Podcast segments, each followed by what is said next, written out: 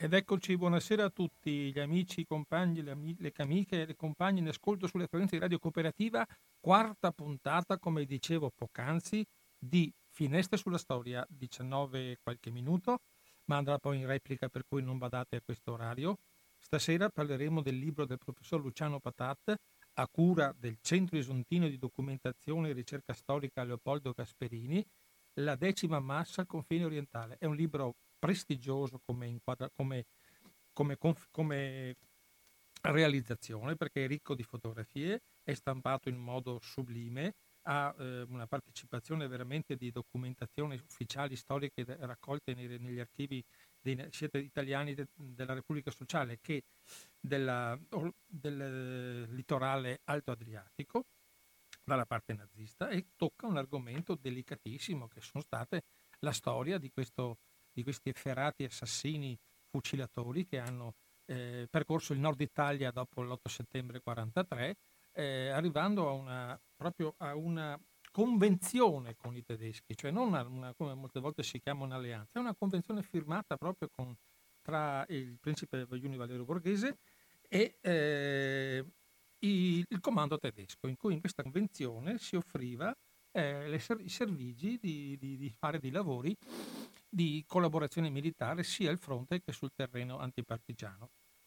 Importante di questo libro è proprio l'inizio. L'inizio perché il Centro Isontino di Ricerca, proprio nel presentare il libro di Luciano Patat, La decima massa confini orientali, tocca subito l'argomento che è un po' fondamentale della storia, del raccontare la storia della decima massa e confini orientali. La confusione voluta o cercata, scrive, fra storia e memoria ha un ruolo troppo spesso sottovalutato. La necessità politica di, una, di, un mutuo riconoscimento fra centrodestra e centrosinistra ha comportato, se non la scrittura della storia, quantomeno la sostituzione di parti scomode con memorie parziali, utili alla, alla situazione politica del momento e del caso specifico della decima mass, perché tutti in questi giorni di ricordi, eh, tutti a parlare, no? tutti, addirittura siamo molti non siamo stati tacciati di negazionismo perché abbiamo il coraggio di denunciare questo uso perverso della storia ai confini orientali con tutti gli avvenimenti che avete sentito, di cui molti siamo stati un po' bombardati, un argomento orrendo, delicatissimo, che andrebbe sbattuto in prima pagina davanti a tutti quelli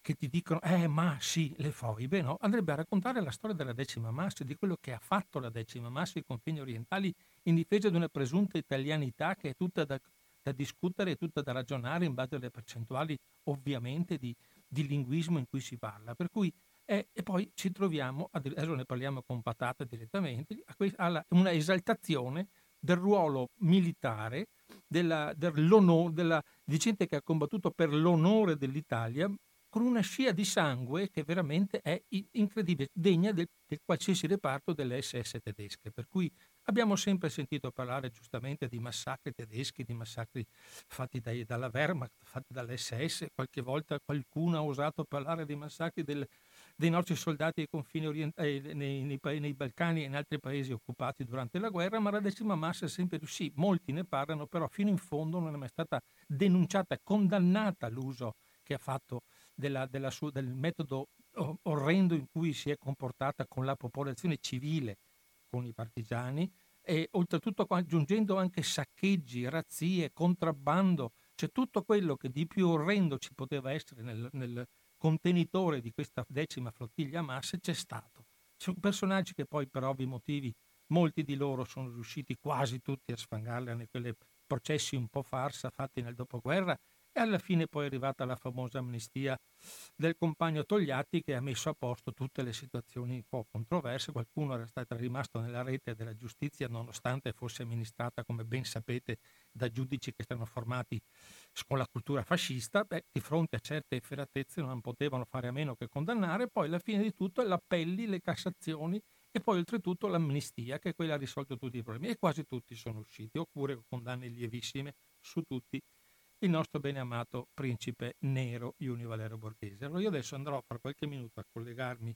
con Luciano Patata per raccontarvi che l'inizio, quello che è importante di questo libro, Luciano Patata lo presento velocemente così poi guadagniamo del tempo,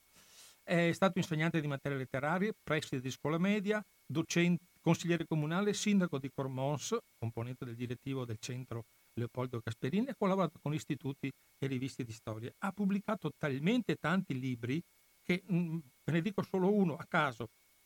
Mario Fantin Sasso, comandante della divisione Garibaldi in Atisone, Terra di frontiera, fascismo, guerra e resistenza nell'Isontino della Bassa Friulana, siamo nel 2002. Eh, percorsi della memoria civile e la resistenza nelle province di Gorizia nel 2005, fra carcere e confino gli antifascisti dell'Isontino davanti al Tribunale Speciale 2007, il Duce ha sempre ragione, frase che abbiamo sentito dire, e il fascismo in provincia di Gorizia nella Bassa Friulana 2009, la battaglia partigiana di Gorizia. La resistenza della brigata proletaria, argomento da, da, veramente di cui sarebbe da parlare, da discutere, eh, siamo al 30 settembre del 43, i primi vent'anni, storia dell'Università della Terza Età di Cormons, una città in guerra, Cormons 40-45 nel 2017. Nel 2019 abbiamo avuto questo libro, La decima massa del confine orientale, un libro, ripeto, prestigioso sia per i contenuti che per l'impaginazione, per il, il contributo iconografico e per quello che, che racconta, perché c'ha dall'indice eh, basterebbe soltanto parlare dell'indice di questo libro e si, e si, comprende un po' tutta la storia, perché veramente sono 250 pagine chiaramente dobbiamo, dobbiamo cercare ovviamente di, di, sintetizzare. Importantissima la, la, parte che riguarda le testimonianze, testimonianze di massacri eh, e di torture e le stragi fatte dalla decima massa, cui, eh, e i luoghi in cui si sono svolte le, le, le, cose più nefande fatte dalla decima massa, cedo su tutto il castello di Conegliano, eh, a parte l'operatività in Piemonte, saremo, cercheremo di restare più nel confine orientale, eh, dove, stati, dove, sono stati alla fine sono riusciti a andare a combattere in maniera ovviamente degna delle migliori qualità dell'esercito italiano, cioè in preparazione e in capacità militare, tanto che sono stati cacciati dalla, dalle, dopo la battaglia di Tarnova, Selva di Tarnova, che è stata per l'iconografia fascista una delle cose più grandi della storia, dove hanno combattuto per la salvezza di tutti noi, non solo della città di Gorizia, che secondo loro era importante, invece ai partigiani di Gorizia non gli interessava per niente. E abbiamo invece, eh, però, ci sono, ci sono autocostruiti una, una, una, storia degna del fatto di essere addirittura, e questo dico la cosa se ne voglio parlare proprio con Luciano Patate, del fatto che quando andiamo alla foiba di Basovizza assieme ai, ai comuni, alle medaglie d'oro, a tutte le riconoscenze della resistenza, ai confaloni di comuni, province, eccetera, di, tutto, di tutto il, il, il, eh, Carso, eh, Venezia Giulia, eccetera, c'è anche lo stendardo, il, il, gagliardetto dell'associazione Decima Massimo. Mi sembra piacere sapere quale, a quale titolo loro partecipano, visto che chiaramente erano dalla parte degli assassini e di coloro i quali certo non stavano facendo, lottando per la libertà e per la giustizia, anzi erano col, eh, associati, alleati a quelli che, a, a, a detta di tutti, nonostante la propaganda fascista, quelli che molte volte hanno riempito per primi le varie foibe che sono capitate. Adesso vi lascio un attimo in attesa e vado, e vado a mettermi in contatto con Luciano Patata.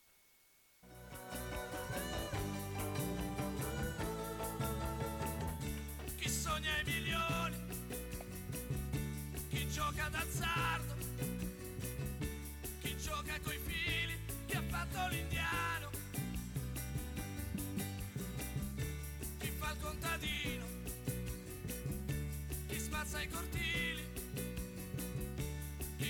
chi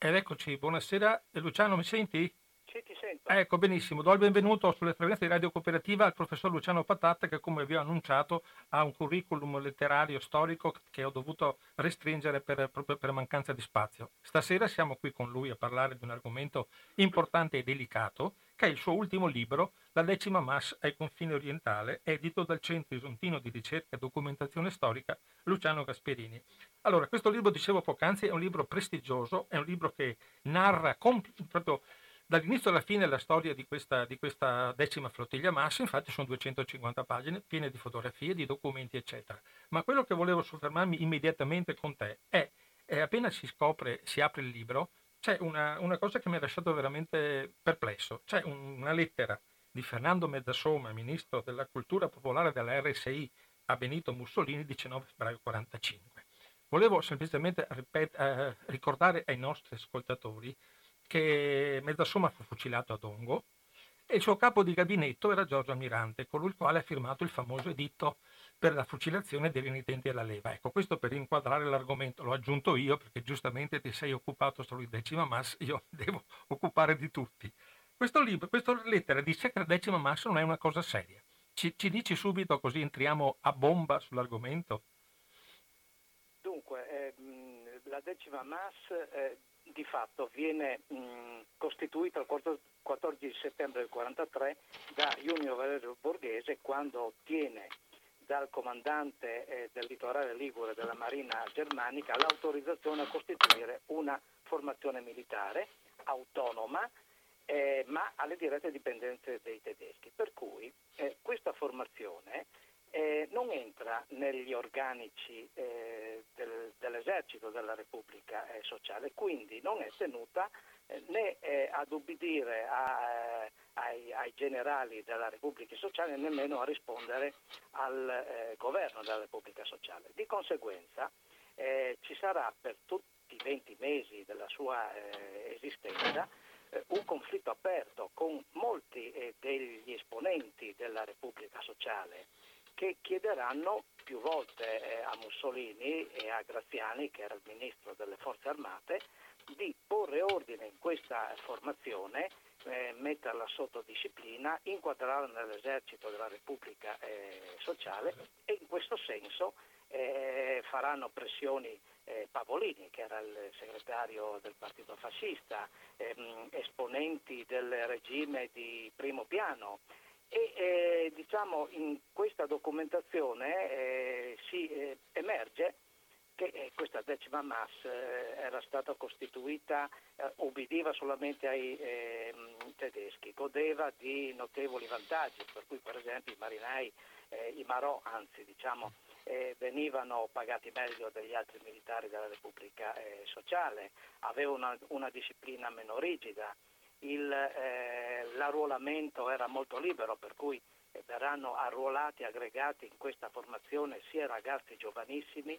che anche molti disertori dalle altre formazioni della Repubblica eh, Sociale e anche gente che non aveva eh, diciamo, un curriculum penale eh, molto eh, pulito. E, e, quindi era un po' un rifugio, un peccatorum, come più di qualcuno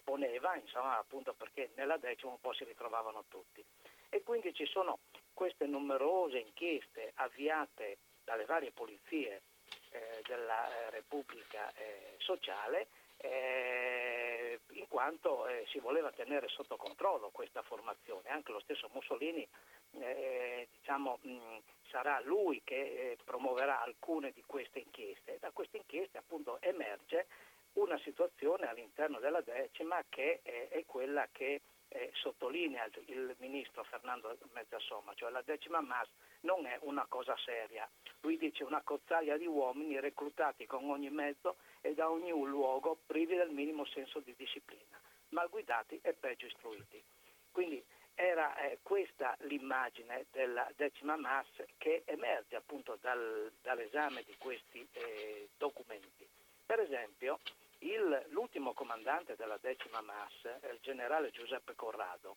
Giuseppe Corrado viene imposto da Mussolini e dal, dal ministro delle forze armate Graziani alla guida della decima MAS, eh, siamo alla fine di febbraio, primi di marzo del 1945, quindi praticamente siamo un po' alla fine della guerra. E questo generale, eh, non, dopo aver preso eh, comando di questa eh, divisione in quanto il comandante precedente era morto proprio in un'operazione nel eh, litorale adriatico, eh, scrive un rapporto che invia a Mussolini e anche a Graziani in cui eh, mette sotto accusa eh, la decima stessa, segnala l'indisciplina che regna in questa, in questa formazione, che secondo lui è anche la causa principale della scarsa efficienza militare della formazione stessa. Mette appunto sotto accusa i criteri di eh, arruolamento se, in base ai quali secondo lui sono stati eh, arruolati anche elementi che lui definisce squilibrati e persone che con eh, precedenti eh, penali e denuncia infatti anche la dubbia moralità di alcuni comandanti del reparto, citando proprio un documento, proprio il documento che eh, Corrado scrive eh, a, a, Mussolini nel marzo del 1945,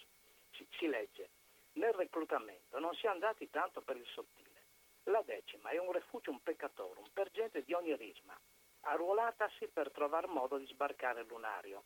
La decima comprende anche alcuni elementi squilibrati, che sono causa di disordine e forse anche elementi con precedenti non in regola. Questo è l'ultimo comandante della decima che eh, ovviamente viene imposto al comando della, della, divisione oramai eh, a mm. poche settimane dalla fine della eh, guerra. E lui stesso anche eh, eh, delinea eh, alcuni i caratteri e le caratteristiche di alcuni di questi comandanti della, della, della, decima, per esempio Umberto Bertozzi che era il, il eh, comandante dell'ufficio I, ufficio informazioni, cioè la polizia eh, della decima, lui dice le cui malefatte hanno costretto lo Stato Maggiore della Marina a denunciarlo al Tribunale Militare per atti di violenza e di sadismo, oggetto altresì di vergognose accuse di natura morale. Cioè, qui siamo, per... scusa Luciano, qui sì. siamo alla fine della guerra.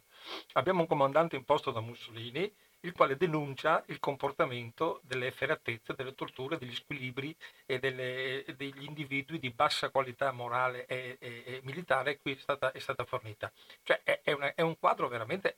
oserei dire assurdo, no? Cioè, se fossimo stati noi nel dopoguerra a denunciare la decima massa, queste cose sarebbe... Ma come mai questi hanno permesso comunque questo ruolo? E, e sappiamo che il tuo libro lo percorre dall'inizio alla fine con una scia di sangue e di torture di privat- di, eh, e di ruberie e di fucilazioni che è infinita, no? Come mai che se sono, sono accorti nel febbraio del 45? Scusami l'inciso. Eh, diciamo che... Eh i, eh, la decima Mass risponde, aveva risposto fino a quel momento e risponderà anche dopo mm. solamente ai tedeschi. I tedeschi eh, avevano eh, autorizzato la costituzione di questa formazione che doveva essere utilizzata in modo particolare nelle eh, operazioni ant- antipartigiane. Quindi non doveva essere utilizzata al fronte se non alcuni battaglioni che verranno eh, in- inviati eh, sul fronte di Cassino per un, un mese eh, ma eh, questa formazione doveva essere istruita e attrezzata per la guerra antipartigiana. Non a caso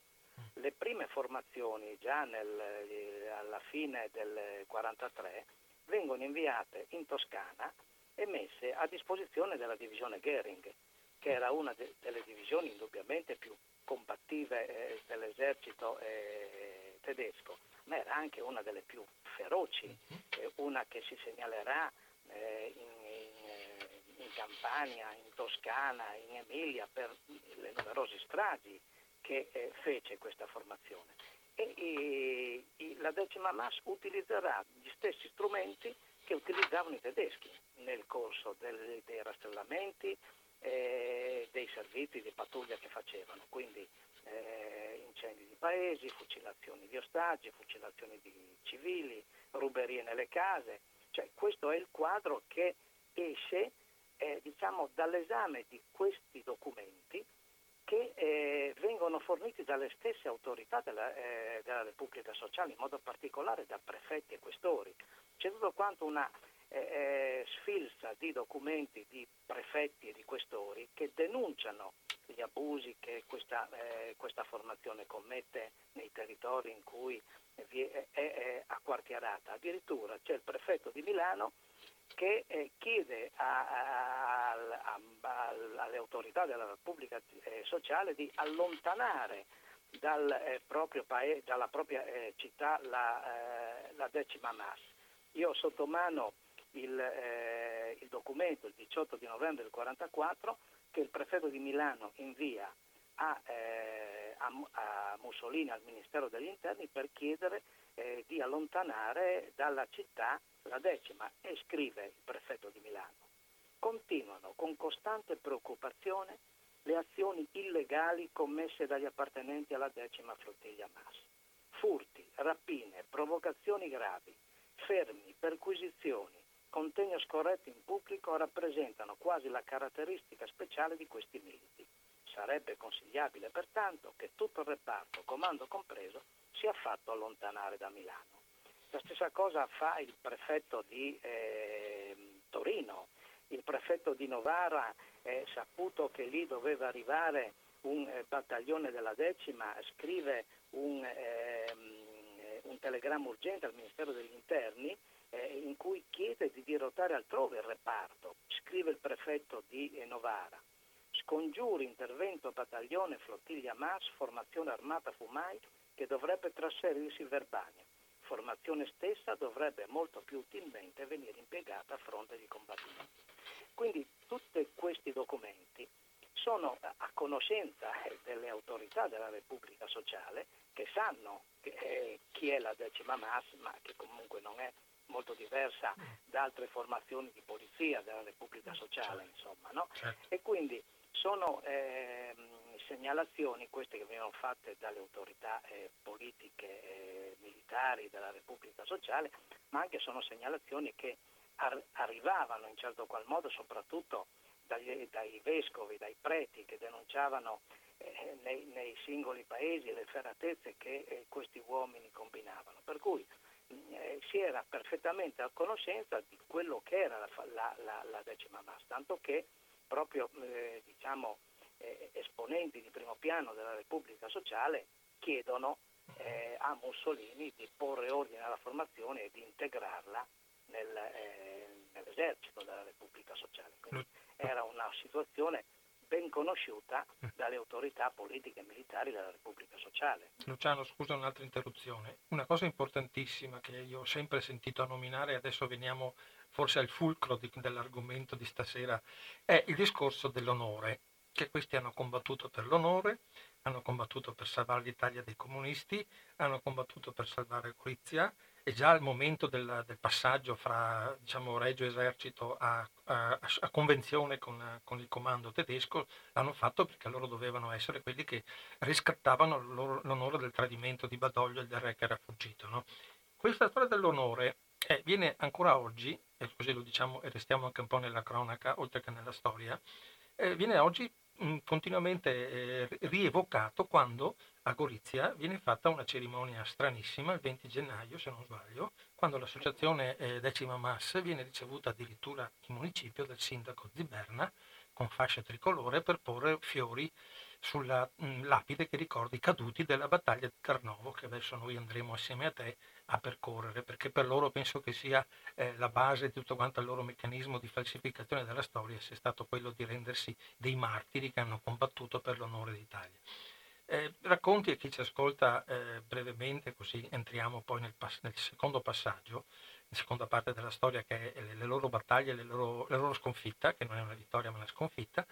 questo fatto che loro sono a, Gorizia ricevuti in municipio come, ere, come rappresentanti dell'associazione dei, dei, caduti a questo punto della decima massa. Sì, per onore della cronaca, eh, loro da, da, diversi anni eh, vengono ricevuti, a dire il vero, non, non, dal sindaco, ma comunque da un suo delegato, ma cambia ben poco la, eh, la cosa. Eh, loro, eh, diciamo nella loro memorialistica, eh, parlano di onore, parlano di difesa dei confini eh, orientali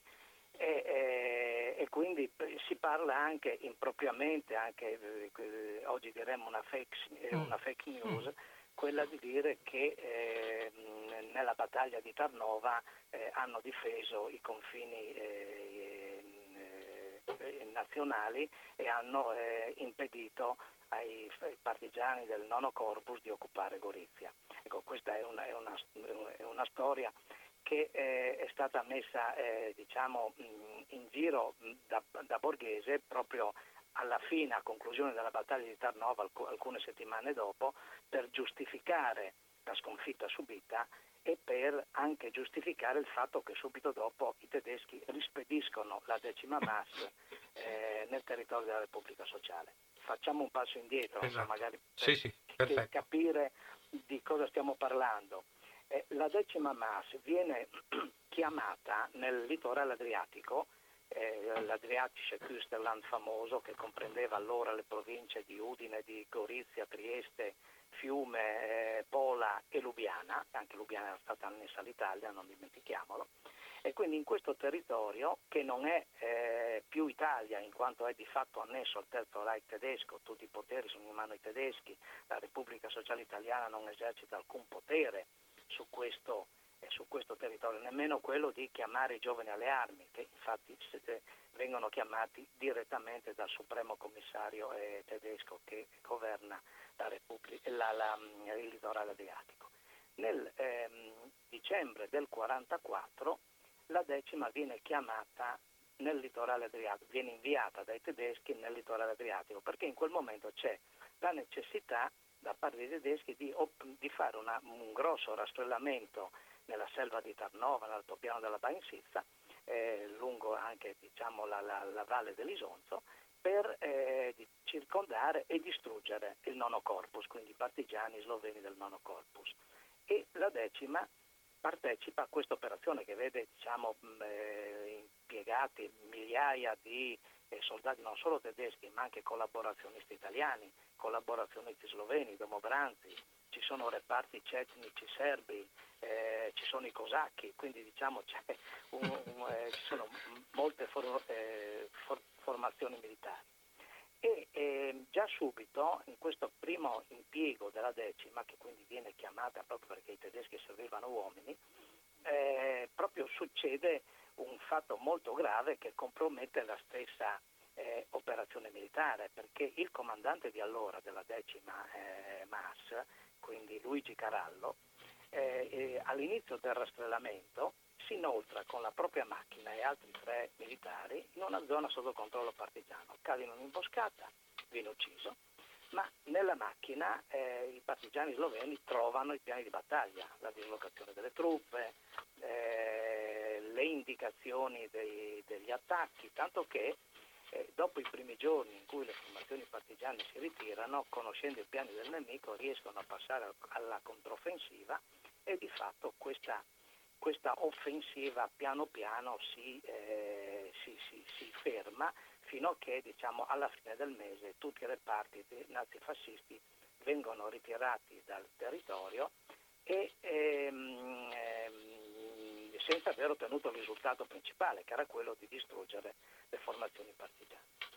Viene deciso però dai tedeschi di eh, costituire un presidio militare nel paese di eh, Tarnova della Selva e viene affidato il compito eh, di presidiare questo luogo che si trovava al centro di una vasta zona libera del nono corpus alla decima MAS. La decima MAS invia un battaglione, il battaglione Fulmine,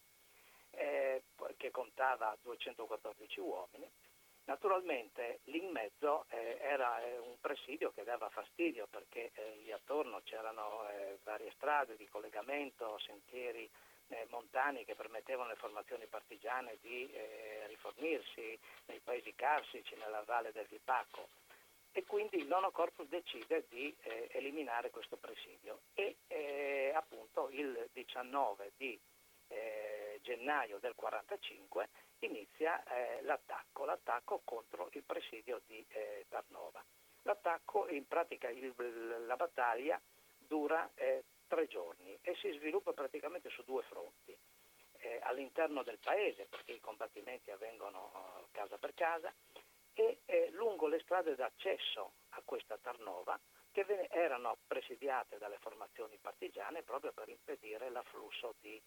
eh, rinforzi. E per due giorni eh, viene mobilitata l'intera decima massa, addirittura vengono fatti arrivare anche gli ultimi reparti che si trovavano ancora a Conegliano in Veneto e per due giorni la decima cerca di portare soccorso a questi, eh, a questi del battaglione Fulmine. Di fronte all'incapacità della decima di venire, eh, di, di- di sfondare le le, le linee partigiane, I tedeschi intervengono direttamente, inviano da Trieste due reparti motorizzati che attraverso le montagne riescono ad aggirare e arrivare in vista di Tarnova. I partigiani sloveni di fronte all'arrivo dei tedeschi si ritirano, i tedeschi stessi salvano quelli che erano rimasti eh, in vita e subito eh, rientrano alle basi di partenza eh, senza nemmeno eh, eh, pensare numerosi, al recupero dei numerosi eh, caduti. E la sera stessa di nuovo i partigiani sloveni rioccupano l'intero territorio. Alla fine della battaglia il padiglione Fulmine è, è distrutto, ci sono 86 morti, 56 feriti, e si tratta della più grave sconfitta militare subita dalla decima MAS eh, nel corso della guerra. Eh, possiamo anche dire che fu l'unica battaglia combattuta dalla decima MAS perché fino a quel momento la decima era stata utilizzata in operazioni di rastrellamento contro piccole formazioni partigiane, di fronte invece ad un vero esercito organizzato come era quello del nono corpus, dimostra eh, la propria inefficienza e scarsa preparazione anche militare. Tanto che pochi giorni dopo il, commissario, il supremo commissario tedesco Reiner, che governa il litorale adriatico, decide di eh, rispedire la decima MAS nel territorio della Repubblica Sociale e eh, lo fa eh, motivandolo con due eh, ordini di ragioni, una militare e l'altra politica. Militarmente, secondo il supremo commissario Reiner, la divisione non si è dimostrata all'altezza del compito, ha, ha evidenziato carente preparazione militare, carente addestramento, scarsa efficienza militare, inoltre si è abbandonata a furti e razzie nelle case durante i rastrellamenti, porta gravi responsabilità per il fallimento della prima operazione che era stata fatta nella selva di Tarnova e soprattutto ha subito una pesante sconfitta eh, militare a Tarnova.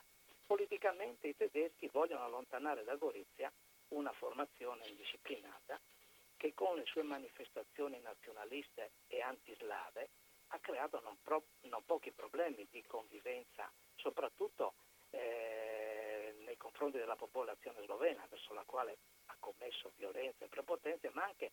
nei confronti delle altre formazioni tedesche e collaborazioniste eh, slovene eh, e serbe ma anche eh, ha combinato eh, diciamo, malanni anche con le formazioni italiane in quanto ehm, eh, diversi, de, diverse decine di soldati della milizia di difesa territoriale, quindi queste, questa formazione ehm, italiana diciamo, ma al comando tedesco che esisteva appunto nel litorale adriatico, molti di questi militari eh, decidono di disertare la loro formazione per aggregarsi alla decima. Quindi di fatto la decima viene allontanata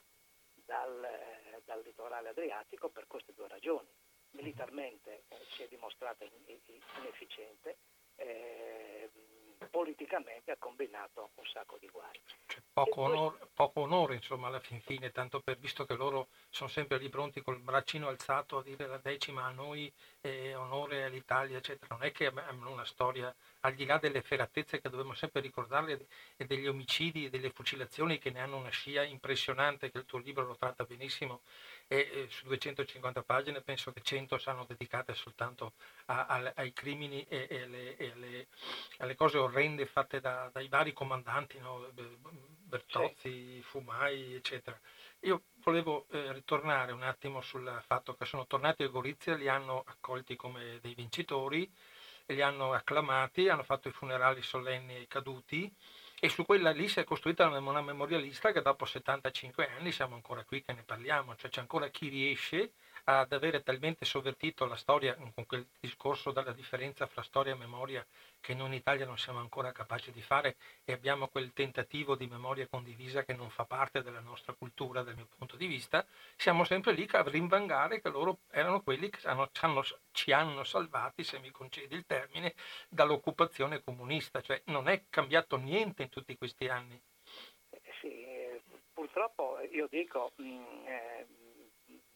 questo è perché non si conosce la storia no? certo. e, e, la si strumentalizza per fini politici, perché alla fin fine questo è il eh, risultato. Va eh, sottolineato questo fatto. La decima MAS eh, eh, combatte agli ordini dei tedeschi e nel litorale adriatico viene eh, utilizzata dai tedeschi stessi, i quali tedeschi hanno già eh, deciso che il litorale adriatico non era più Italia, quindi mm, eh, si sono messi al servizio di chi aveva di fatto già eh, staccato dal, eh, dall'Italia il, l'intero litorale adriatico, quindi questa è, un, è, un, è una contraddizione, certo. eh, dico io. Una grande contraddizione. Sì, perché alla fin fine eh, questa era una formazione che ubbidiva i tedeschi e nel litorale adriatico comandavano i tedeschi, c'erano solo i tedeschi, la Repubblica Sociale Italiana non aveva alcuna possibilità di intervenire in nessun settore, in quanto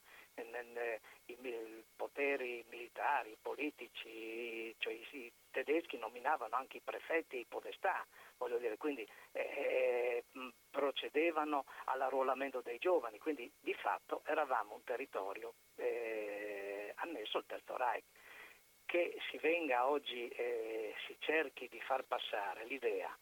che questi sono venuti a difendere i confini orientali è veramente eh, assurdo, insomma, no? certo che purtroppo la memorialistica in questo caso eh, vale più della storia. Io spero appunto che questo, che questo libro eh, contribuisca a fare un po' di chiarezza eh, su quella che è stata eh, effettivamente la decima MAS e quindi che anche il sindaco di Gorizia a cui eh, io un giorno eh, regalerò una copia di questo libro possa capire che alla fin fine quello che si sta facendo a Gorizia da parte dell'amministrazione comunale è un atto estremamente sbagliato eh, che mortifica invece quanti al confine orientale invece hanno combattuto per, contro, contro, i tedeschi per liberare questo ehm, eh, territorio dalla, dall'occupazione straniera. Certo. Invece eh, la decima MAS si è messa al servizio di chi l'Italia aveva già occupata. Quindi eh, la contraddizione a me pare molto forte. C'è una cosa che mi piacerebbe che tu ci raccontassi, ti do solo l'incipit di un argomento, perché in, nella, nella, guerra partigiana del Friuli, del Friuli, più che del Venezia Giulia, la divisione Osopo ha un ruolo enorme, importantissimo, e, e indubbiamente di, di, di difesa, di, di, lavoro contro, contro, i, contro, i, nazisti, contro i fascisti, però c'è sempre un però in cui c'è una, una frangia, diciamo una frangia di questa divisione Osopo che diciamo zoppicava un po' verso i rapporti con una parte che stava combattendo. E, e non, non, mi alludo, non voglio alludere a quello che è successo a Porcius perché questo è, una, è, un argomento che stasera non possiamo trattare. Però nel tuo libro a un certo punto eh, racconti di, della cattura del vicino Boccazzi Piave, ufficiale paracadutista dell'esercito del Sud, il quale, dopo un breve periodo di detenzione a colloqui diretti con eh, Borghese, L'ufficiale venne sotto libro sulla parola con l'incarico di prendere contatti con il capo missione inglese e con i comandanti delle formazioni Osoppo per trasmettere la proposta di intraprendere azioni comuni in funzione antislava in difesa dei confini orientali. Che poi non se ne fosse fatto niente, questo è un altro discorso, però l'idea stessa di portare eh, un rappresentante del governo del Sud con l'avallo di Borghese, parlare con lo SOP, il quale accetta di, di, parlarne con lui, è una cosa che è molto sospetta, che poi sappiamo che la OSOP poi ha del, ripeto, delle derive delle frange che so, possono essere accusate di collusione col nemico, nel senso del nemico storico dell'epoca. Tu cosa ne pensi di questo momento? Perché a me interessa molto il rapporto della divisione Osopo con diciamo, sia la decima che con altri reparti eh, fascisti? Ma eh, diciamo che mh, in quella circostanza effettivamente eh, la cattura di Cino Boccazzi, che appunto era eh, aggregato alla missione inglese del maggiore Nicholson, eh, ehm, Cino Boccazzi eh, mette in, in collegamento mh, sia la decima con il capo missione suo, cioè Nicholson, ma anche con un comandante della Osovano, era Candido Grassi, Verdi.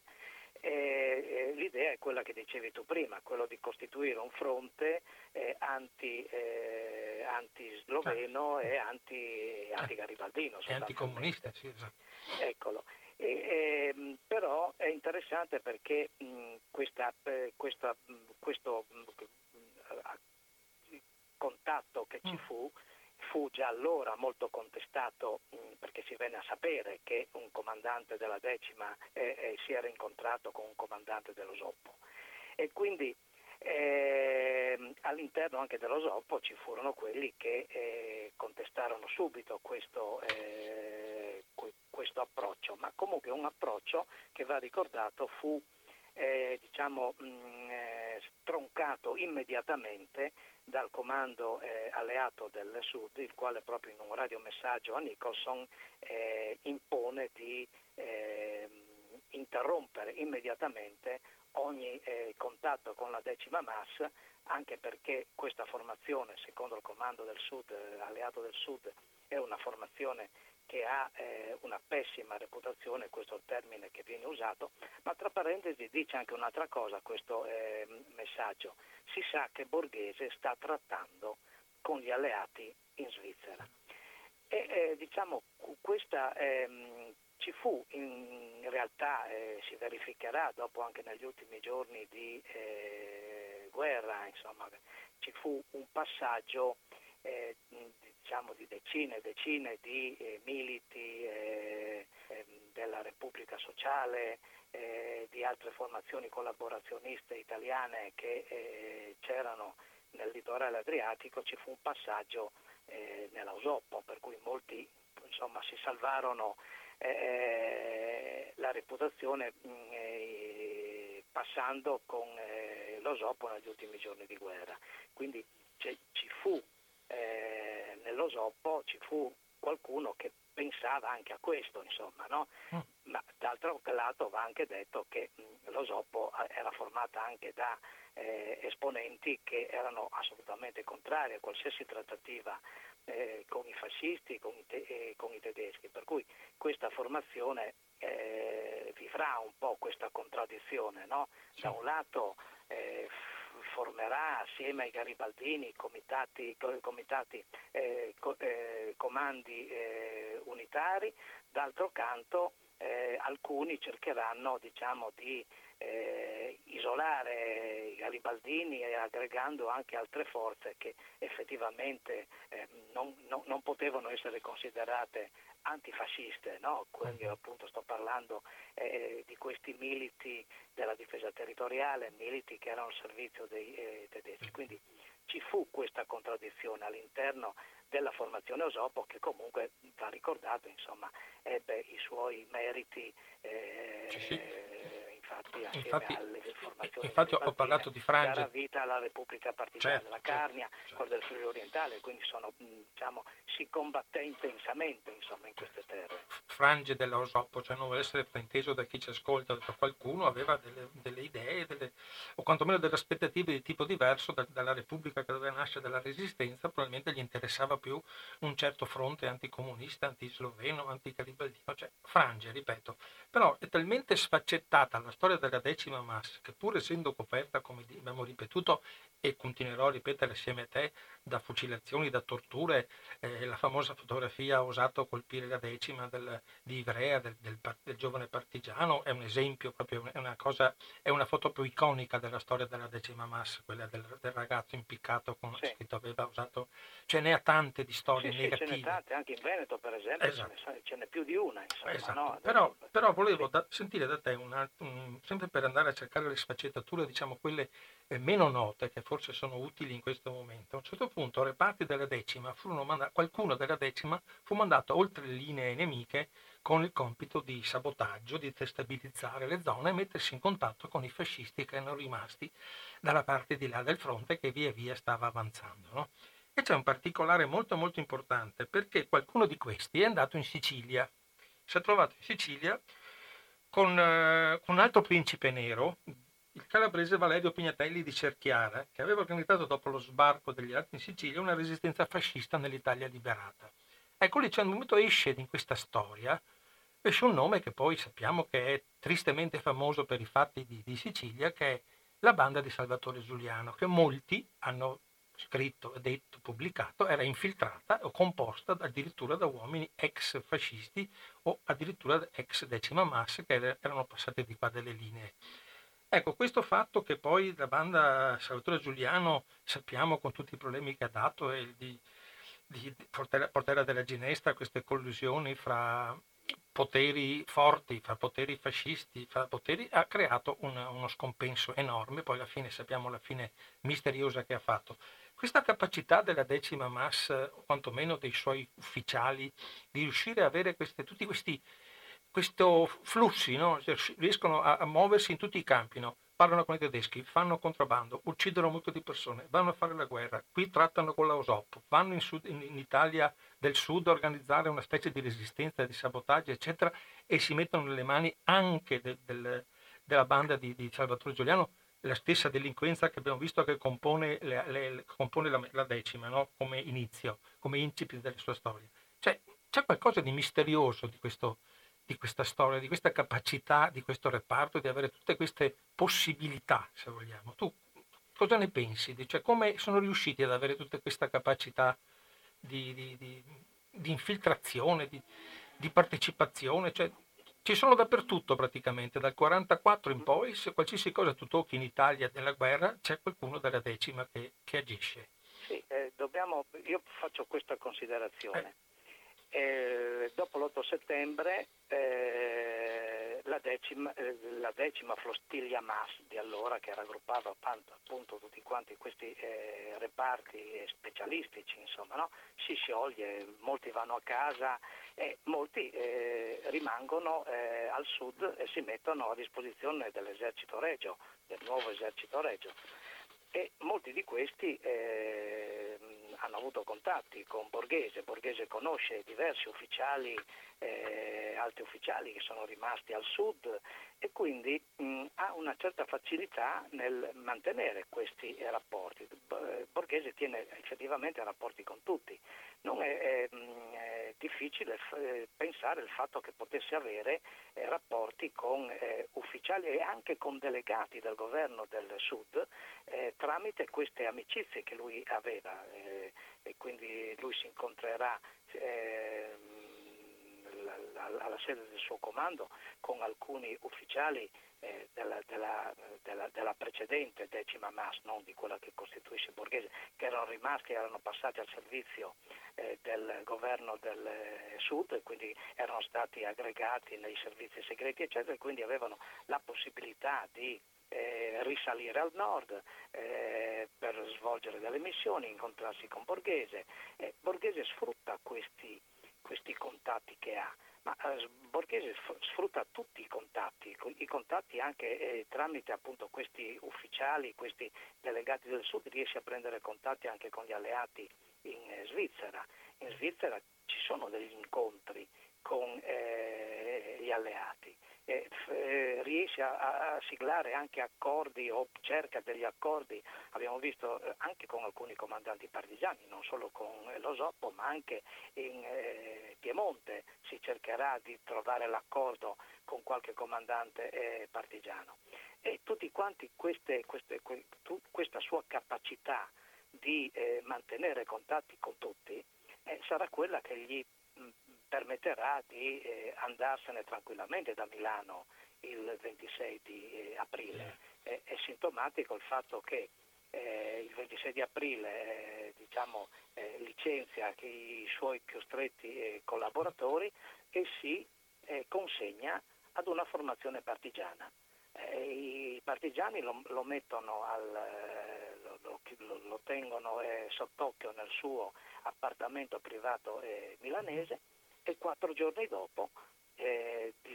dismessa la, ehm, la, divisa della decima MAS, si infila una divisa di tenente dell'esercito americano e sale sulla jeep che è arrivata appositamente da Roma, su cui c'è Jim Angleton, che è un ufficiale dei servizi segreti americani assieme ad un altro ufficiale dei servizi segreti italiani, viene prelevato il 30 di aprile a Milano e viene eh, portato a Roma dove si consegna ai, agli americani sostanzialmente, quindi eh, evita eh, no, e quindi si salva, quindi non, non gli succede assolutamente nulla. Quindi un personaggio questo che riesce a mantenere eh, rapporti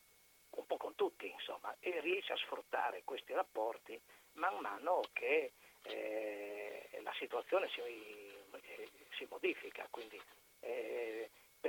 fin, fin, prima mantiene i contatti con i suoi eh, forse colleghi, ex amici, eh, ufficiali del, di Marina che sono al servizio del governo del Sud, eh, con gli alleati, con i partigiani, quindi diciamo che sfrutta poi dopo tutte quante queste conoscenze al momento opportuno anche per salvarsi la pelle. Eh, certo. Comunque alla fin fine diciamo che in campo politico aveva anche una, una genialità di questa capacità di comportamento, perché si era a capo di un esercito, di una banda di banditi, però sapeva muoversi in un modo che vediamo che alla fine è stato persino assolto dal, dalla giustizia, no? alla fin fine nonostante le condanne, le feratezze, i crimini eccetera, sono riusciti a girare in modo che praticamente lui non ha fatto, tolti quei pochi mesi in attesa del processo del 47, poi lui praticamente è uscito indenne da tutto e sappiamo che poi si è messo a fare il colpo di Stato del 70, cioè non contento, poi ha cominciato un'altra volta, cioè, aveva delle capacità comunque l'individuo, no? certo, riconosciamogli. Anche... Sì, sì, no, bisogna, riconoscere, bisogna riconoscere anche le molte ambigui- eh, ambiguità. ambiguità. perché eh, si proclamava quando gli stava bene fascista e quando non gli stava bene diceva che non era fascista, eh, quindi un po' eh, giocava con tutte queste, tanto che come dici tu anche alla fine della guerra eh, lui viene citato a giudizio, rinviato a giudizio a eh, Milano, però ricusa i giudici. E quindi il, il, il processo che gli viene fatto nel 1947 eh, eh, viene trasferito a Roma e viene assegnato a un giudice, il giudice Caccavale, uh-huh. che eh, durante il ventennio fascista aveva ricoperto eh, per parecchi anni l'incarico di vice- vicepresidente dell'Unione Fascista delle Famiglie Numerose e tra parentesi era anche un amico personale della famiglia borghese, quindi questo giudice. E quindi eh, la sentenza del 49 eh, lo condanna, viene, viene, condannato a due ergastoli dalla Corte d'Assise di Roma, però nello eh, stesso giorno il dispositivo della sentenza riduce i due ergastoli a, a 12 anni, dei quali scusami, 9 subito condonati. Se sorrido, scusami. E quindi, in applicazione delle disposizioni dell'amnistia, lo stesso giudice eh, Caccavalle dispone l'immediata scarcerazione sì. di Borghese, che così può diventare presidente onorario del movimento sociale, fondare Ordine Nuovo e Avanguardia Nazionale e dedicarsi, come dici tu, a tempo pieno ai suoi tentativi golpisti. È una cosa pazzesca, lo stato della giustizia nel, in quegli anni sappiamo, come dicevo in anteprima, eh, è stata amministrata dai giudici di, di scuola e di, di, formazione fascista, non è stata fatta nessuna epurazione nella magistratura, come è stata fatta epurazione in pochissimi campi, poi sono tutti rientrati dalla finestra, sappiamo per i motivi, e sappiamo tutti che l'Italia veramente non ha mai avuto la capacità di fare pulizia all'interno dello Stato, prima di tutto, oltre che della società, con tutti i problemi che oggi come oggi, dopo 70 anni, siamo qui che discutiamo ancora di, di neofascismo, di neonazismo, perché questi, questi, nuclei avvelenati sono rimasti giacenti nella società per anni, hanno qualche volta dormienti, poi alla fine si sono risvegliati e sappiamo che la battaglia che dobbiamo fare tutti, e alla quale tu ovviamente sarai, immagino, in prima linea contro il fascismo di oggi, che è veramente la negazione. Dopo quello che è accaduto, che il tuo libro lo fa in un modo incommiabile, lo fa in un modo preciso, lo fa in un modo, eh, oserei dire, asettico dal punto di vista storico, perché non ti fai prendere dal, dal, dall'entusiasmo e dall'orgoglio di parlare diciamo, di chi ha combattuto e di attaccare chi, chi ha fatto i crimini al di là di quello che deve essere una seria analisi storica, io credo che siamo, dobbiamo essere molto preoccupati perché se abbiamo visto nel 47-49 come è andata a finire, ci hanno lasciato, ripeto, tutti questi germi all'interno del nostro corpo sociale, i germi sono maturati. E non vorrei entrare in argomento di oggi perché parliamo solo di germi del fascismo perché altrimenti non vorrei suscitare ulteriori eh, discussioni su un argomento che già ci si occupa ore e ore e ore e ore e cui andrebbe riportato un po' nel giusto valore, nella giusta realtà delle cose, perché non voglio associarmi a quel coro di, di follia collettiva che si sta scatenando in questo momento nel, nei media, ce l'ha con i media italiani, la popolazione ha diritto di reagire come crede. Per cui Luciano, io veramente ti ringrazio della, della testimonianza che ci ha permesso di parlare avevo promesso lo spazio e visto che sotto controlli l'ora siamo perfetti dal punto di vista dell'orario. Io ti ringrazio moltissimo della Ma tua testimonianza. ringrazio voi No. della disponibilità. No, è, è un vero piacere. Io vorrei che questo libro avesse un seguito, per cui se eh, avremo modo di risentirci mi piacerebbe parlare con te di dell'importanza di questo libro che io ti ho offerto il mio spazio con veramente con grande piacere perché è un argomento, quello dei confini orientali, che mi interessa particolarmente, anche perché vivendo anche a Trieste ho modo di vivere e di sentire sempre, oltretutto, le cose orrende che in quella città si, si sentono, no? che sono veramente terrificanti sapendo quello che rappresenta Trieste per quanto riguarda il, il fascismo, il nazismo, eh, la città di, di San Sabba se lo dimenticano sempre tutti quelli che hanno, hanno da parlare in questi giorni. E io veramente spero che tu libro abbia fortuna, che tu possa darlo al sindaco, che si ravveda. E poi mi piacerebbe che crea- creare un movimento, qualcuno di voi che, che ha occasione di creare un- una- un'interrogazione perché il, il gagliardetto della decima massa è presente a Basovizza il 10 di febbraio, assieme ai, ai comuni, assieme alla regione, alle province, i comuni che hanno magari medaglie d'argento, d'oro della Certo. resistenza, abbiamo questo gagliardetto della decima. Cioè è una cosa veramente È, inammissibile è vergognoso, sì, è Eh, veramente vergognoso. ma anche nell'epoca del, del governo di centrosinistra non c'è stato niente. Io sono stato proprio a Basovizza, che c'era la Presidente Serracchiani quel giorno che parlava, cioè è logico che quel giorno non devi fare niente perché altrimenti... Ma in, in separata sede penso che sia giusto far conoscere a, questo, a, questo- questa associazione che non possono presentarsi in quel modo in- in- sul Carso. Sì, stanno eh, rievocando una cosa che ormai se ne sono presa e riguarda solo loro senza sapere come è stata usata quel pozzo minerario, come giustamente bisogna definirla, però è, inammissibile che la decima abbia questo spazio, questa associazione. Credo che sia il caso di mu- promuovere qualcosa affinché eh, venga interrotto questo, questo... Lo so che in questo momento è più difficile che in altri anni, però se mai si comincia a fare un'azione certo. di resistenza, perché a questo punto dobbiamo tornare anche noi a parlare di resistenza, perché siamo eh, quelli che diciamo a metà strada, no? Fra i- chi, l'ha, per- chi l'ha fatta, l'abbiamo conosciuto i, i protagonisti, tu hai fatto un lavoro incommiabile sulle testimonianze, per esempio, ci sono parecchie pagine che riguardano le testimonianze e sono, e la storia dei luoghi in cui sono avvenuti i crimini, dico per chi ci ascolta, Crocetta del Montello, per esempio, che qui vicino a noi, in provincia di Treviso, c'è un massacro di partigiani fatto dalla decima, il castello di Conegliano era il comando, un certo periodo luogo di torture, per cui anche in Veneto abbiamo tante cose oltre che i sì. confini orientali. Per cui ti rinnovo i ringraziamenti e i saluti e spero di risentirci magari per qualche altro argomento, visto la tua profonda conoscenza dei confini orientali, chissà che abbiamo modo di risentirci. Eh, niente, ringrazio Grazie. te e ringrazio gli ascoltatori che finora ci hanno, hanno- hanno pazientemente ascoltato le nostre Eh, Grazie discussioni. a, a tutti gli ascoltatori. Buona serata. Ciao Ciao, Luciano, grazie. buona Ciao, serata, ciao, arrivederci. ciao. Ciao, grazie, ciao. Ed eccoci, abbiamo, abbiamo parlato con voi di decima massa, un argomento, avete sentito, eh, poliedrico, perché ci sono talmente tanti argomenti, un libro di 250 pagine chiaramente si può, si può ripercorrere, si può raccontare soltanto, diciamo, eh, per- percorrendo dei, dei settori o cercando delle notizie che sono quelle meno note. no? Mi interessava moltissimo sentire il parere di, di Luciano Patata su quanto riguarda le- gli altri campi della decima massa, perché indubbiamente è un crimine, cioè la decima massa è fatta da criminali, da assassini, gente che rubava, avete sentito, si è macchiata di, di- di nefandezze in tutta l'Alta Italia, da- dal Piemonte a- a- ai confini orientali, cioè ha spaziato no? con storie, con personaggi che poi come, come eh, Borghese anche anche Bertozzi, anche Fumai se la sono cavata con pene ridicole e lisibili perché, eh, ripeto, la magistratura a quell'epoca era,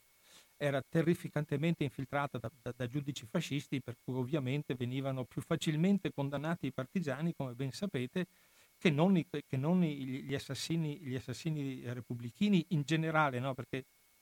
non c'è soltanto la decima massa, no? c'è la banda Carità, Padova, via San, via San Francesco, senza andare molto lontano, c'è Pietro Cocca a Milano, a Villa Triste,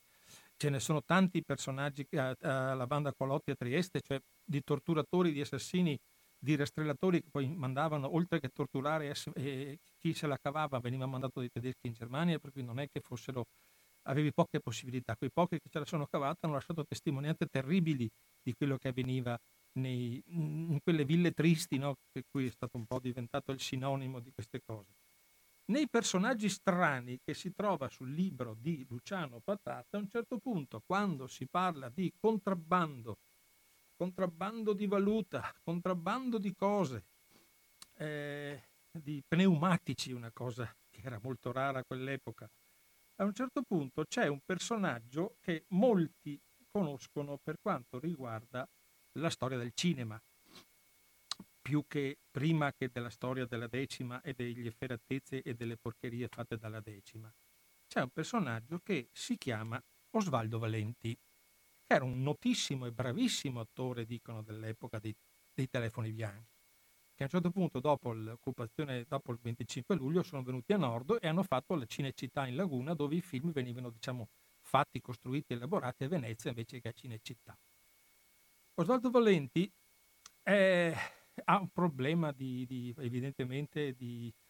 di equilibrio. No? A un certo punto, in base alle situazioni che si sono venute a creare, non avendo il cinema un po' tagliato, avendo, avendo dei problemi di, di, droga, era un cocainomane riconosciuto, cosa che fondamentalmente nel cinema probabilmente avviene, avviene anche adesso, forse, non sta a me giudicare, chiaramente io riporto solo le cronache, a un certo punto conosce De- conosce eh, Valerio Borghese nei, nella Milano, diciamo, in quella Milano putrida, in quella palude che è diventata Milano, no? in cui c'è di tutto, no? fascismo post eh, 25 eh, luglio, tedeschi che, tra- tra- che, vanno a trattare in Svizzera, contrabbandieri, faccendieri, donne diciamo di facili costumi, c'è un po' di tutto in questa Milano che poi ovviamente ci sono anche le, le, le, le torture, ci sono le, fucilazioni, ci sono le, i partigiani fucilati e esposti a Piazzale Loreto, così ricordiamo perché è nato Piazzale Loreto, non è nato a caso, è nato perché era un posto simbolico in cui sono lasciati stati i fucilati, sono stati lasciati lì per giorni, per cui non è una cosa nata per caso. Ma io volevo parlarvi della decima massa di Osvaldo Valenti perché questo connubio si unisce proprio nel settore dei traffici, traffici di valuta, la Svizzera è a pochi chilometri, traffici di droga, sia morfina che cocaina, e traffici, e, e, traffici vari di merci che quasi sempre venivano da razzie. Cioè, eh, a un certo punto eh, Osvaldo Valenti e, e Luisa Ferida, l'altra attrice importante dei telefoni bianchi, si innamorano e si mettono, eh, e si mettono a vivere assieme. Il problema fondamentale è che eh, questi, questi divi, cioè specialmente il Valenti, diciamo, van, entrano in contatto con Pietro Cocco, che vi dicevo prima, un reparto speciale di polizia in cui si arrestano e si torturano i partigiani. Sembra, sembra che a un certo punto Valenti, magari in preda a qualche momento di, di, di, di esaltazione dovuta all'uso o all'abuso di droga, si sia trovato a, gest- a collaborare o quantomeno ad assistere alle torture che la banda Cocco di Villa Triste infliggeva ai torturati e agli arrestati. Agli arrestati. Questa è una cosa molto, molto particolare, molto strana, cioè questo è già un faccendiere eh, col grado di tenente della decima massa, perché si è, si è fatto nominare tenente, eh, pur non avendo combattuto mai contro nessuno, se non vivacchiato in questo sottobosco fatto anche di cose ignobili e inenarrabili come le torture di, di, di, di Villa Triste di, di Pietro Cocca e della sua banda sembra che anche la ferida a un certo punto avesse partecipato a queste torture o avesse assistito a queste torture, magari qualcuno dice che abbia ballato davanti a, ai corpi dei torturati. Eh, queste sono cose che poi entrano nella sfera, diciamo, molto particolare. Io credo moltissimo alle testimonianze di chi ha vissuto ha vissuto quei momenti in prima persona che dice che la ferita era presente assieme a Valenti, erano presenti tutti e due e Valenti addirittura effettivamente ha partecipato alle torture, poi dimostrando di fare sempre la parte del poliziotto buono, poi alla fine andava come a, a cercare di lenire le ferite, cercare di, di far capire che, che, anche lui non era d'accordo, però bisognava farlo, gli toccava, ma si, cioè, sapete che esiste sempre la vecchia storia del poliziotto buono e del poliziotto cattivo. Però a un certo punto così, gli, gli, eventi, gli eventi precipitano, no? Preciso perché eh, Villa Triste viene chiusa nel dicembre del 1944 eh, perché anche l'arcivescovo Schuster che non è stato certo uno di manica larga con, il, con il fascismo, a un certo punto in, in, fa sì che il, il, Ministero della Giustizia della Repubblica di Sao chiuda Villa Triste. Per cui Valenti si trova un po' isolato, fa solo il contrabbandiere, il faccendiere, eh, di, di, di, comincia a capire nel gennaio del 45 che il mondo, la vita sta cambiando e sembra che si sia messo in contatto con, la, con partigiani della Matteotti proponendo di dare armi ai partigiani o eventualmente altre cose che potevano servire, tipo i medicinali, un'altra cosa che veniva abbondantemente contrabbandata dalla Svizzera erano i medicinali, che mancavano ovviamente per gli ovvi problemi di produzione, e offrendosi di collaborare in modo da poter salvare eh, la vita sua e quella della sua innamorata Luisa Ferida. Ma sul, sulla testa di, di Osvaldo Valenti pe, pesa a causa della frequentazione con l'Aguzzino Koch e l'adesione alla decima mass, pesa la condanna a morte, come molti gerarchi erano stati condannati prima della, della, loro cattura. Anche Borghese era stato condannato a morte, poi sappiamo che invece gli americani se lo sono venuti a prendere perché gli serviva. Comunque su, su Borghese pendeva una condanna a morte. Anche su, su, su Valenti pende una condanna a morte. Però a un certo punto si fa arrestare, si consegna ai partigiani i partigiani eh, che lo richiudono in una cascina in attesa di processo assieme a Luisa Ferida. La sera del, lui cerca in tutti i modi di salvarsi, eh, la sera del 30 aprile, ormai siamo agli sgoccioli, eh, la coppia viene fatta uscire dal casale portata a centro di Milano e viene fucilata come eh, diciamo, esecuzione di una sentenza eh, promulgata dal Comitato Nazionale di Liberazione Alta Italia, il quale, ripeto, ne ha firmate molte di, di, di queste condanne. No? Ecco, su questa è la storia di, di, Luisa Ferida e di Osvaldo Valenti, però poi c'è una cosa da dire importante. In, questa, in, questa, eh, in questo momento, come diciamo poc'anzi, di, di revisionismo, perché eh, esistono dei momenti in cui bisogna cercare di ricordare i vecchi termini della, delle parole. Cioè, il revisionismo aveva un significato molto diverso da quello che è adesso, come negazionismo veniva usato per chi negava l'esistenza dei campi di concentramento, delle camere a gas e dei campi di sterminio. Adesso siamo tornati addirittura che c'è la, un giornale notoriamente di destra come il Secolo d'Italia, eh, parla di due vittime fra le migliaia di vittime innocenti di quei giorni cioè siamo passati al fatto che un contrabbandiere, membro della decima massa, sospettato di aver partecipato, amico di, di, un, di un, aguzzino eh, fascista come Pietro Koch, sospettato di aver partecipato alle, alle, torture, diventa una vittima innocente. Perché bisogna salvare tutti, bisogna sminuire qualsiasi cosa perché tutto il cattiveria, tutte le cose cattive sono state fatte dai partigiani. Se poi i partigiani erano anche comunisti, peggio, qui no perché la Matteotti, per cui non possono usare questa cosa. Comunque certo è che, eh, che è stato detto, quello che va raccontato, dice il secolo d'Italia, è che in quella manta- ma- mattanza ci andarono di mezzo anche persone che non c'entravano niente o che comunque non meritavano una fine tanto atroce, una raffica di mitra in una via di Milano in via Poliziano. Questo fa inorridire una frase del genere. Se pensiamo a tutto quello che abbiamo appena detto della decima masca, è uno degli esempi di torture, di fucilazioni, di espropriati, di, di, di incendi di, case, di tutto quello che più nefando si può raccontare di una banda di, assassini efferati come decima masca, qui stiamo parlando di due persone che non c'entravano niente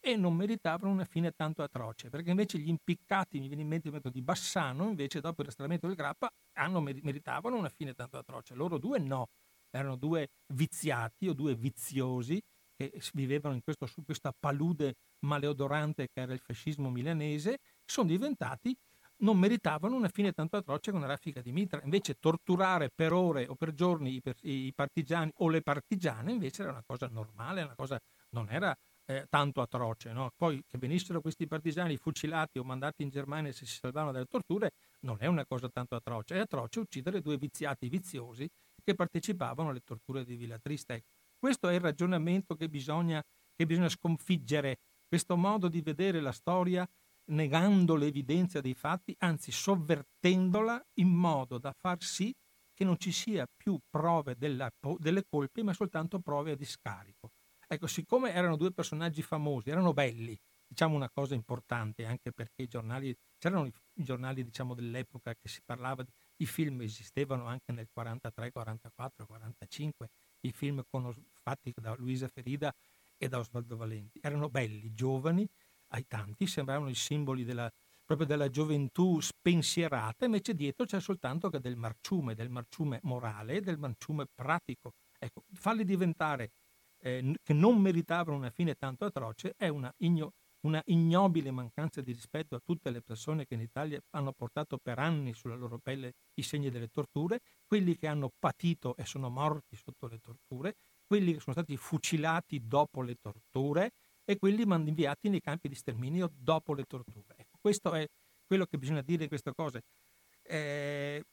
non, non, sono d'accordo quando si, si, scrivono queste cose, perché vanno al di là di quello che è una normale analisi di un fatto storico. E, ecco, questo è, tanto vi dicevo, per quanto riguarda, a un certo punto c'è il partigiano vero, questo è sempre il, il, Secolo d'Italia che scrive,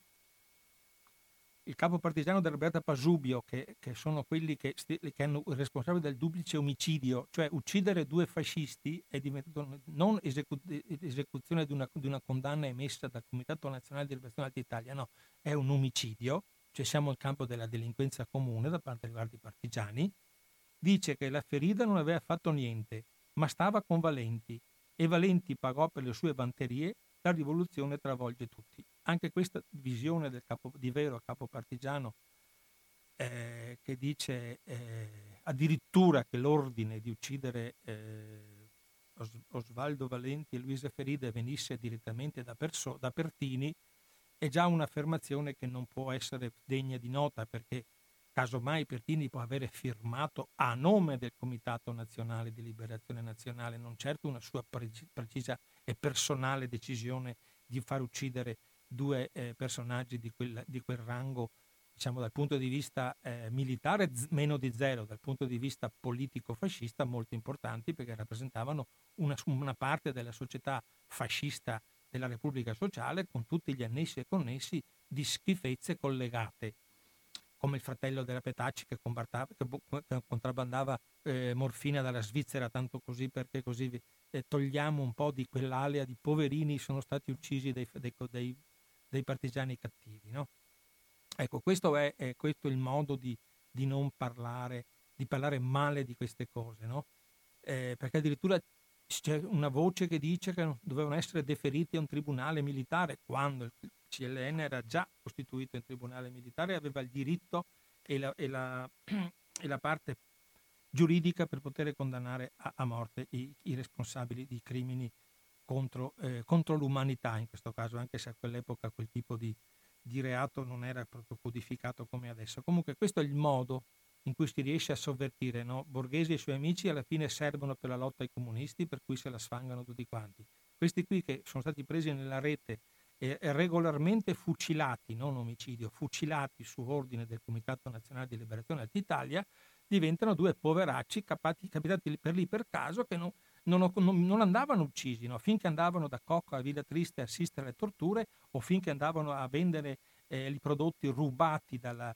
dagli sgherri della decima massa, a fare il mercato nero, a fare tutto quello che si può immaginare di, di illegale per quell'epoca, invece erano bravissime persone, cioè, andavano a fare contrabbando di valuta con i tedeschi, avevano bisogno di soldi e allora andavano a portare probabilmente in Svizzera a vendere i prodotti rubati per poter in cambio avere valuta con la quale trafficare o viceversa andavano in Svizzera con la valuta per comprare cose che poi venivano, servivano poi per,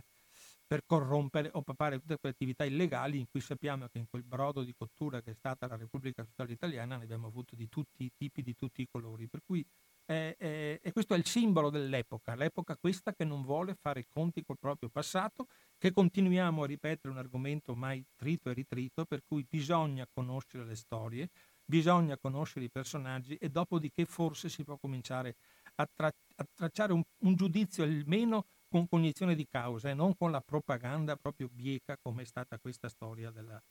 della, della, della, storia di Osvaldo Valenti, tenente della decima massa, tanto perché così gli diamo un'etichetta, non soltanto famoso e bello attore, ma un tenente della formazione eh, part- eh, antipartigiana peggiore probabilmente che c'è stata in Italia per la lunghezza e per la quantità di uomini impiegati con i suoi battaglioni. Allora, avevo promesso l'ultima volta che ci siamo sentiti parlando di, eh, parlando di, eh, di crimini di guerra, crimini di guerra italiani, c'è stato un documentario, penso che molti di voi abbiano visto, almeno sentito parlare, che, di, che si chiama eh, Fascist Legacy di Michael Palumbo, un, li, un film eh, diciamo ostacolato, ostruzionato in Italia da parte della RAI, solo un pochettino eh, visto sulla 7, non è mai andato nei circuiti ufficiali, si è visto sempre nei, cine, nei cineforum, nei cineclub, cioè nelle, come copie diciamo chiamiamole illegali da un punto di vista, però eh, visto che nessuno faceva vedere bisognava che questo documentario che parlava proprio dei personaggi anche quasi intoccabili come Badoglio in Italia, uno dei pro- ipotetici salvatori della patria, perché dopo, dopo, il ribaltone gli hanno dato il governo dopo aver fatto di tutto e di più con il fascismo di prima, che comunque è tipico dell'Italia, no? anche Borghese alla fine si è girato la giacchetta per terza volta e si è messo quella americana, cioè ormai siamo nel campo che i nostri personaggi politici, storico-militari sono più che altro degli indossatori che vanno a sfilare eh, alle sfilate di moda perché ogni uscita cambiano divisa, no? perché Borghese ne ha cambiate tre nella sua carriera, così tanto per, per, per sfatare il mito di questi grandi personaggi, di questi eccezionali uomini d'onore no? che vanno a combattere per il, per il, bene e per la difesa della patria. Michael Palumbo, eh, con le ricerche che aveva fatto, voleva fare un libro voleva fare un libro ovviamente che si sarebbe chiamato, presumo anche quello, L'eredità del fascismo, Fascist Legacy. Questo libro a un certo punto era stato praticamente terminato da Michael Palumbo, era andato alla Rizzoli ed era arrivato veramente a una fase di produzione avanzata. Poi a un certo punto è accaduto che un ex ufficiale ai tempi dell'occupazione di Grecia, Giovanni Ravalli, che respingeva le accuse sul suo conto rinvenuto nelle prime, del bo- del libro, prime bozze del libro fatte circolare, aveva minacciato querele, poi c'erano delle altre discrepanze fra le cose e la Rizzoli a un certo punto ha detto è meglio che non... Mm, cioè ha dichiarato pubblicamente che, che, il libro non era ancora terminato e smentisce, no? perché poi Simonetta Fiori nel, 2000, nel 92 pubblica quel libro non si stampi e spiega perché questo libro della Rizzoli, Fascist Legacy, Verità del fascismo, doveva essere, essere eh, non stampato. La Rizzoli aveva deciso di mandare al macero le 8.000 copie già stampate, una tiratura giustificata dalle attese. Ma la, ma la responsabile editoriale di Rizzoli invece aveva dichiarato non era stampata neppure una copia. Cioè la Rizzoli stessa si è autocensurata per timore delle, delle querele. Cioè, immagina questo, una casa editrice di quel livello ha paura delle querele, un personaggio, forse due. Se hanno dei documenti che possono dimostrare che non è vero, chiaramente perderanno la causa, ma il libro esce lo stesso. Cioè difficilmente ottenevano il sequestro perché non c'era niente di così offensivo. Anzi, Ravalli è uno che ha fatto carriera, poi con la democrazia cristiana è diventato questore, per cui non è che sia uno che ci ha rimesso a fare, do- come tutti non si sono riciclati a un certo punto c'è questo, eh, persino Franzinelli, Mimo Franzinelli nel, su, nel 2003, dice la minaccia di querela per autore ed editore con le concomitanti pressioni di ambienti influenti della politica e del mondo militare indussero i dirigenti della Rizzoli a riconsiderare il libro in uscita e a toglierlo dalla programmazione editoriale. Allora, questa è una cosa di una gravità assoluta. No? Abbiamo, un libro, abbiamo un libro praticamente finito, stampato in 8.000 copie eh, Simonetta Fiori dice che il libro non si stampi e spiega perché c'è stata la, la, la, la minaccia di querela di Giovanni Ravalli, poi nel 2003 Franzinelli aggiunge il carico per le concomitanti pressioni di ambienti influenti della politica del mondo militare e industriano i dirigenti della Rizzoli a riconsiderare il libro in uscita. Cioè, e questa è una cosa molto strana perché il Travalli è morto nel, nel 98 a 99, 89 anni il suo bell'oculo di famiglia nel cimitero di Roma. Dove si è sepolto il libro inedito di Palumbo invece è un misterio. Le bozze di, di stampa sono scomparse persino dagli archivi Rizzoli. E questa è una cosa veramente interessante, anche perché poi qualcuno sembra che di questo libro ne sia rimasta una copia. Una copia che è stata riprodotta dal, nel sito 10 febbraio 1947, in cui c'è stato pubblicato il pro, soltanto il prologo e ovviamente l'indice. Allora, questa è una cosa, è, è so, già stesso leggendo il prologo e l'indice, eh, vi dico soltanto come inizia l'incipit del prologo, così poi chiudiamo, finiamo e vi saluto e vi lascio andare alle vostre faccende. I crimini commessi dalle forze armate italiane e dalle autorità di occupazione in Jugoslavia, Francia, Grecia e Albania sono in tutti i sensi pari a quelli commessi dai tedeschi. Milan Zikovic, membro jugoslavo nella Commissione delle Nazioni Unite per i crimini di guerra. E qui inizia comincia a parlarti di Rab. Ritornai a Rab per la prima volta nel 1953 quando il cimitero fu ricostruito. Fu il momento peggiore della mia vita perché ho rivissuto tutti i miei errori. Così Hermann Janez ha ricordato l'agonia condivisa con migliaia di connazionali e con le donne anch'esse prigioniere arab, uno dei campi di concentramento organizzati dai fascisti italiani durante l'occupazione della Jugoslavia. E questo è l'incipit, per cui se voi andate su www.10febbraio.info trovate la storia di questo libro, non si, perché non si stampi, quel libro non si stampi. Ecco. Questo è il modo in cui l'Italia continua a trattare il problema dei suoi crimini, dei crimini dei suoi generali, dei suoi ufficiali, dei suoi sottufficiali, di qualche soldato, perché diciamo che siamo permeati di questa abitudine che però non se ne deve parlare. Casomai se quei pochi che vengono presi vengono condannati a pene risibili e, e, e continuano poi a, a operare e a lavorare sottobosco contro l'istituzione democratica della Repubblica Italiana. Tanto per concludere con eh, proprio la ciliegina finale, dai, dalle spoglie della decima massa, anche per motivi anagrafici, a un certo punto gli anni passano per tutti, è noto e circostanziato che la, una delle strutture che si è servita degli elementi più affidabili e più particolarmente preparati alla, all'antiguerriglia è nata Gladio. Per cui c'è questa filiazione, no? tante cose che ha fatto la decima Mass, non solo lei, ma no, che ha prodotto, ha prodotto, oltre che gli, colloqui, gli accordi con la Banca da Giuliano in Sicilia, ha prodotto anche gli accordi per far nascere la rete clandestina Gladio, che voi ben conoscete e sapete quanto, quanto pericolosa è stata per la storia nostro, del nostro paese. Io eh, penso che siamo arrivati alla conclusione della, del nostro programma e come sempre vi lascio con la mia canzone preferita perché l'altra volta ho commesso un errore e questa volta spero di non commetterlo. E adesso cercherò mo- molto tranquillamente di, di mandarvi in onda di mandarvi in onda. Ecco dovrebbe essere questa. Vi saluto. Vi auguro una buona serata, è stato un, veramente un piacere come sempre a parlare, con, con, eh, con, a parlare di queste cose come la decima massa e i confini orientali di Luciano Patate. Ci vediamo il 10 marzo con le scuole invisibili con il professor Gadi Luzzatto Voghera. Vi parlerà delle scuole nate in Italia dopo le leggi razziali del 1938. Argomento importantissimo perché esiste questa, questa storia veramente molto particolare. Allora, appuntamento al 10 marzo alle 19.05 Quinta puntata di Finestre sulla Storia, le scuole invisibili col professor Gadi Luzzatto Borghera. Stasera abbiamo parlato di Decima Massa e Confini Orientali, il libro di Luciano Patato. Buona serata a tutti, Bruno Maran vi augura, vi saluta e arrivederci a presto.